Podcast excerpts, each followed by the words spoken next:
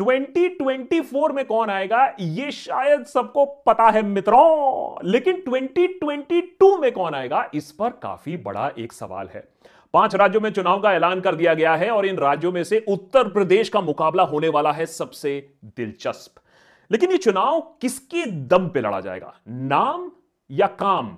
मंदिर या विकास? मार्केटिंग या परफॉर्मेंस डेटा? योगी का जलवा 2022 में क्या भगवा? योगी जी। योगी जी। योगी आदित्यनाथ। आप तो एक सेंट हैं साधु हैं। अगर अखबार देखें न्यूज़ चैनल देखें तो यही लगेगा कि उत्तर प्रदेश को गुजरात मॉडल ऑफ़ डेवलपमेंट का फॉर्मूला मिल गया है। हर चीज़ में नंबर वन बन गया ये स्टेट। अरे चाइना तो थर थर कांपता है यूपी से आज। सत्तर साल में जो गलतियाँ की गई थी वो पाँच साल से कम में एकदम सब कुछ सफाया कर दिया गया है। एम फॉर माफिया को दबा दिया गया है। लेकिन जमीनी सच कुछ और बयां करती है। लॉ एंड ऑर्डर के मामले में खुद केंद्र सरकार के आंकड़े ये दिखाती है। कस्टोडियल डेथ्स ले लीजिए डाउरी डेथ्स ले लीजिए यूपी नंबर वन है गुंडाईगिरी दबंगई अभी भी चल रही है। यूपी में जनता की आमदनी दुगनी नहीं हुई है, और भी कम रेट से बढ़ी है। Point four three percent annual rate पर बढ़ी है। बेरोजगारी नौजवानों में पाँच गुना ज़्यादा बढ़ी है पिछले कुछ सालों में, और देश की 43 परसेंट मैल न्यूट्रिशन बच्चे जो हैं वो आपको सिर्फ़ एक स्टेट यूपी में मिल जाएँगे। लेकिन इस सब डेटा ये सब इंफॉर्मेशन इन सब फैक्ट्स का करना क्या है?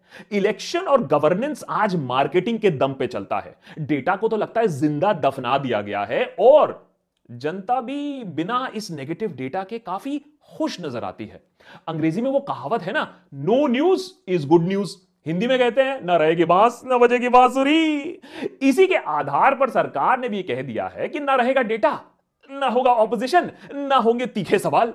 मास्टर स्ट्रोक और ऐसा नहीं है कि डेटा बिल्कुल नहीं है। ना ना ना ना ना ना ना, चिंटू से चिंटू डेटा बस मिल जाएगा आपको। बस वो डेटा पॉजिटिव होना चाहिए। फिर वो चिंटू सा डेटा वो छोटा सा डेटा वो अपने आप प्रकट हो जाएगा और इस छोटे से डेटा का मोटे से मार्केटिंग होगा। देशभक्त के आज के एपिसोड में हम आपको डेटा के सहारे से दिखाएँगे कि डेटा का गला कैसे घोटा जा रहा है और आपको मार्केटिंग के चकाचौंध से कैसे अंधा बनाया जा रहा है। वैसे डेटा यह भी कहती है कि देशभक्त के देखने वाले आधे जो व्यूअर्स हैं यूट्यूब पे, वो सब्सक्राइब बटन तक नहीं दबाते हैं। अच्छी बात नहीं है। नेता टाइप आधा काम मत करो। सब्सक्राइब के साथ साथ बेल आइकॉन भी दबाओ। पिछले महीने तेलंगाना की टीआरएस सरकार में मिनिस्टर केटी रामाराव ने सेंट्रल गवर्नमेंट पर ट्वीटिया प्रहार कर दिया। ट्वीट करके यह कहा कि एनडीए का फुल फॉर्म होना चाहिए, नो डेटा अवेलेबल। क्योंकि सेंट्रल गवर्नमेंट के पास बहुत सारी चीज़ों का डेटा ही नहीं होता है जब भी मांगो तो। और ये कोई पहली बार ऐसा नहीं हो रहा है कि ऑपोजिशन लीडर्स ने ऐसा कहा हो। केटीआर से पहले, नवजोत सिंह सिद्धू और उससे पहले शशि थरूर ने भी सेंट्रल गवर्नमेंट पर यह इज़्ज़त बख्शी है। अब इस आरोप में काफ़ी सच भी है। क्योंकि डेटा गबन अब एक अच्छा खासा ट्रेंड, एक आर्ट बन चुकी है। इस ट्रेंड के बारे में हमने आपको देशभक्त पे पहले भी आगाह किया था, लेकिन परंतु क्या करें? आप पहले खतरे से तो बाहर निकलोगे, तब तो ये सारी दावपेच समझोगे।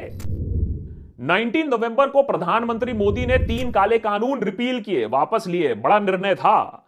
इसके साथ साथ एक साल से ज़्यादा चलने वाला किसान आंदोलन फिर खत्म होने को आया। पार्लियामेंट के विंटर सेशन में रेल मंत्री अश्विनी वैष्णव ने यह बताया कि किसान आंदोलन के चलते रेलवे को 36.87 करोड़ का नुकसान हुआ। उसके ठीक एक दिन बाद सरकार ने पार्लियामेंट में यह बताया कि पंजाब, हरियाणा और राजस्थान के टोल नाकों पर कुल मिला के loss rupees two thousand seven hundred and thirty one point three two crore हुआ है। वो पैसों में नुकसान भी हुआ ही होगा, मुझे पता नहीं है। बट भाई देखो काबिल तारीफ़ है कि नहीं ये बात? हमारी सरकार पाई पाई का हिसाब रखती है, है? और उनको ये लॉस कवर अप भी तो करना है उसके लिए भी शायद। मगर जब उसी सरकार से मांग की गई कि अब अराउंड 700 किसान जो इस आंदोलन में मारे गए उनको कॉम्पनसेशन देना चाहिए तो पाई पाई हिसाब रखने वाली सरकार ने चार पाई पकड़ ली। कहा कि आंदोलन में कितने किसान मरे इसका कोई डेटा ही नहीं है। और जब डेटा नहीं है तो कॉम्पनसेशन का कहाँ से सवाल उठता है? मतलब हमारी सरकार बिल्कुल वैसे ही है। बिहार की शादियों में लड़के वाले जैसे होते हैं। लेना आता है देना नहीं। चार घंटे में लॉकडाउन घोषणा के बाद देश तो बंद कर दिया, लेकिन आने वाले दिनों में और हफ्तों में बहुत सारे माइग्रेंट लेबर्स की जान जाती रही। पार्टीशन के बाद यह देश के इतिहास में सबसे बड़ा माइग्रेंट क्राइसिस रहा। मीडिया में कई बार ऐसी रिपोर्ट्स आती रही, डेली की माइग्रेंट्स की जान कैसी जा रही है? मगर सरकार से जब पूछा गया तो सरकार ने कहा कि कितने माइग्रेंट्स मरे, कितनों की नौकरियाँ गई, इसका कोई डेटा ही नहीं है। हाँ, सरकार के पास रोड एक्सीडेंट्स का डेटा ज़रूर था, पर इसमें से कितने माइग्रेंट्स थे यह पता नहीं। और जब यह पता नहीं था तो कॉम्पनसेशन का कैसे सवाल उठता है? वैसे तो रेलवे की पटरियों में जानवर भी कई मरते हैं तरह तरह के, पर सरकार के पास इसका फाइन कट डेटा रहता है कि इसमें से कितने गाय मरे। क्या बताएँ? भाई अपनी अपनी प्रायोरिटीज हैं लोगों की। फार्मर प्रोटेस्ट के अलावा पिछले एक साल में सबसे बड़ी खबर रही कोरोना महामारी, जिसमें लाखों लोगों की मौत हुई। कुछ बेड ना मिलने के वजह से और कुछ ऑक्सीजन की कमी से। ये सबने डायरेक्टली इनडायरेक्टली अनुभव भी किया। पर सरकार से जब पूछा गया तो सरकार ने कहा कि वही जवाब कि डेटा नहीं है कि ऑक्सीजन शॉर्टेज की वजह से कितनी मौतें हुई, बेड्स की शॉर्टेज से कितनी मौतें हुई, इसका कोई डेटा नहीं। कारण? हम्म सरकार की गलती नहीं है। स्टेट्स ने सेंट्रल गवर्नमेंट को कुछ बताया ही नहीं तो हम क्या कर सकते हैं? उल्टा शॉर्टेज शॉर्टेज चिल्लाने वाले लोगों को बोल दिया, तुम लोग टुकड़े टुकड़े गैंग हो। No oxygen shortage. मतलब कंगना दीदी ने जैसे लगता है हर जगह पेड़ ऑलरेडी लगा दिए हो, ऑक्सीजन ही ऑक्सीजन। पैंडमिक के दौरान ऐसे और बहुत सारे चौंका देने वाले तथ्य भी सामने आए हैं, जैसे कि कितने small and medium sector industries बंद हुई बिजनेसेस बंद हुई, इसका कोई डेटा नहीं है। कितने सैनिटेशन वर्कर्स मरे, ये भी नहीं मालूम है, और सैनिटेशन वर्कर्स तो दूर की बात है। डॉक्टर्स की बात कर लीजिए डॉक्टर्स के लिए थाली, ताली बजवाने वाले, दिया, बत्ती जलवाने वाले, ये भी नहीं जानते कि पैंडेमिक के दौरान कितने डॉक्टर्स की मृत्यु हुई। इनफैक्ट उन्हें कुछ सात आठ महीने लग गए ये गिनाने में कि पैंडमिक के दौरान 174 डॉक्टर्स 116 नर्सेज 199 हेल्थ वर्कर्स मारे गए।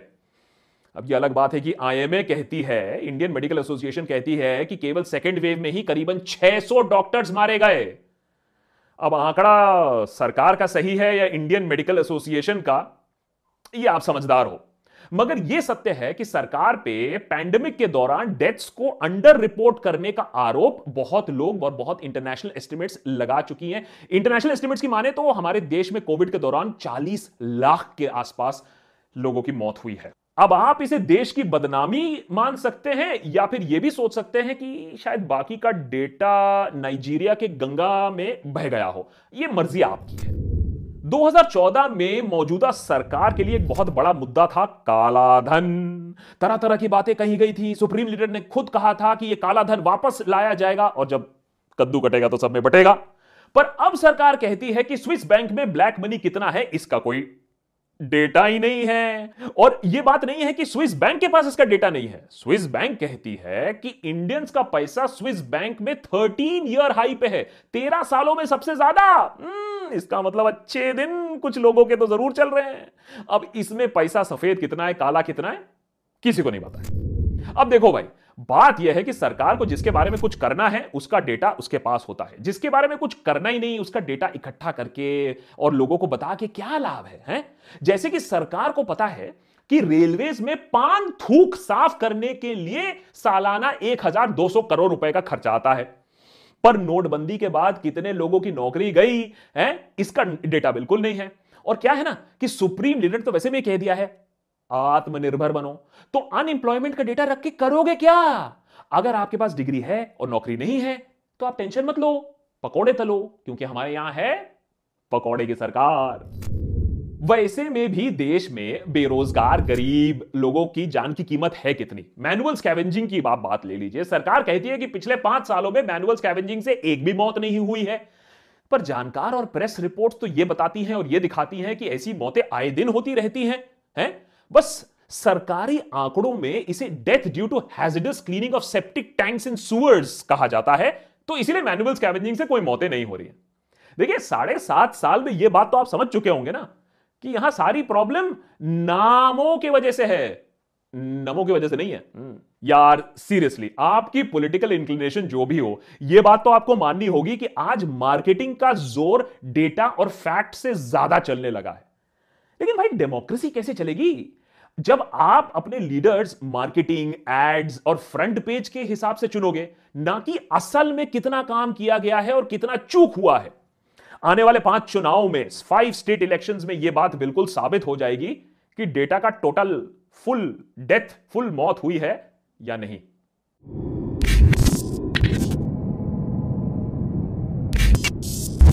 देशभक्त टीम यही आशा करती है कि कम से कम आप सेफ़ हो। बहुत बुरी तरीके से ओमिक्रॉन अभी फैल रहा है पूरे देश भर में। हम भी वर्क फ्रॉम होम ही कर रहे हैं इस समय सो बी सेफ़ इस एपिसोड को अगर आपको पसंद आया तो ज़रूर इसको शेयर करिएगा सब्सक्राइब भी करिए जिससे हम ऐसे एपिसोड्स और भी बना पाए। सपोर्ट करिए हमें पेट्रियन पे। और अगर आपको नॉर्थ साइड में है, सर्दी लग रही है तो देशभक्त के hoodies are also out you can also look at the hoodies at Kadak merch dot com slash the Deshbhakt many thanks for watching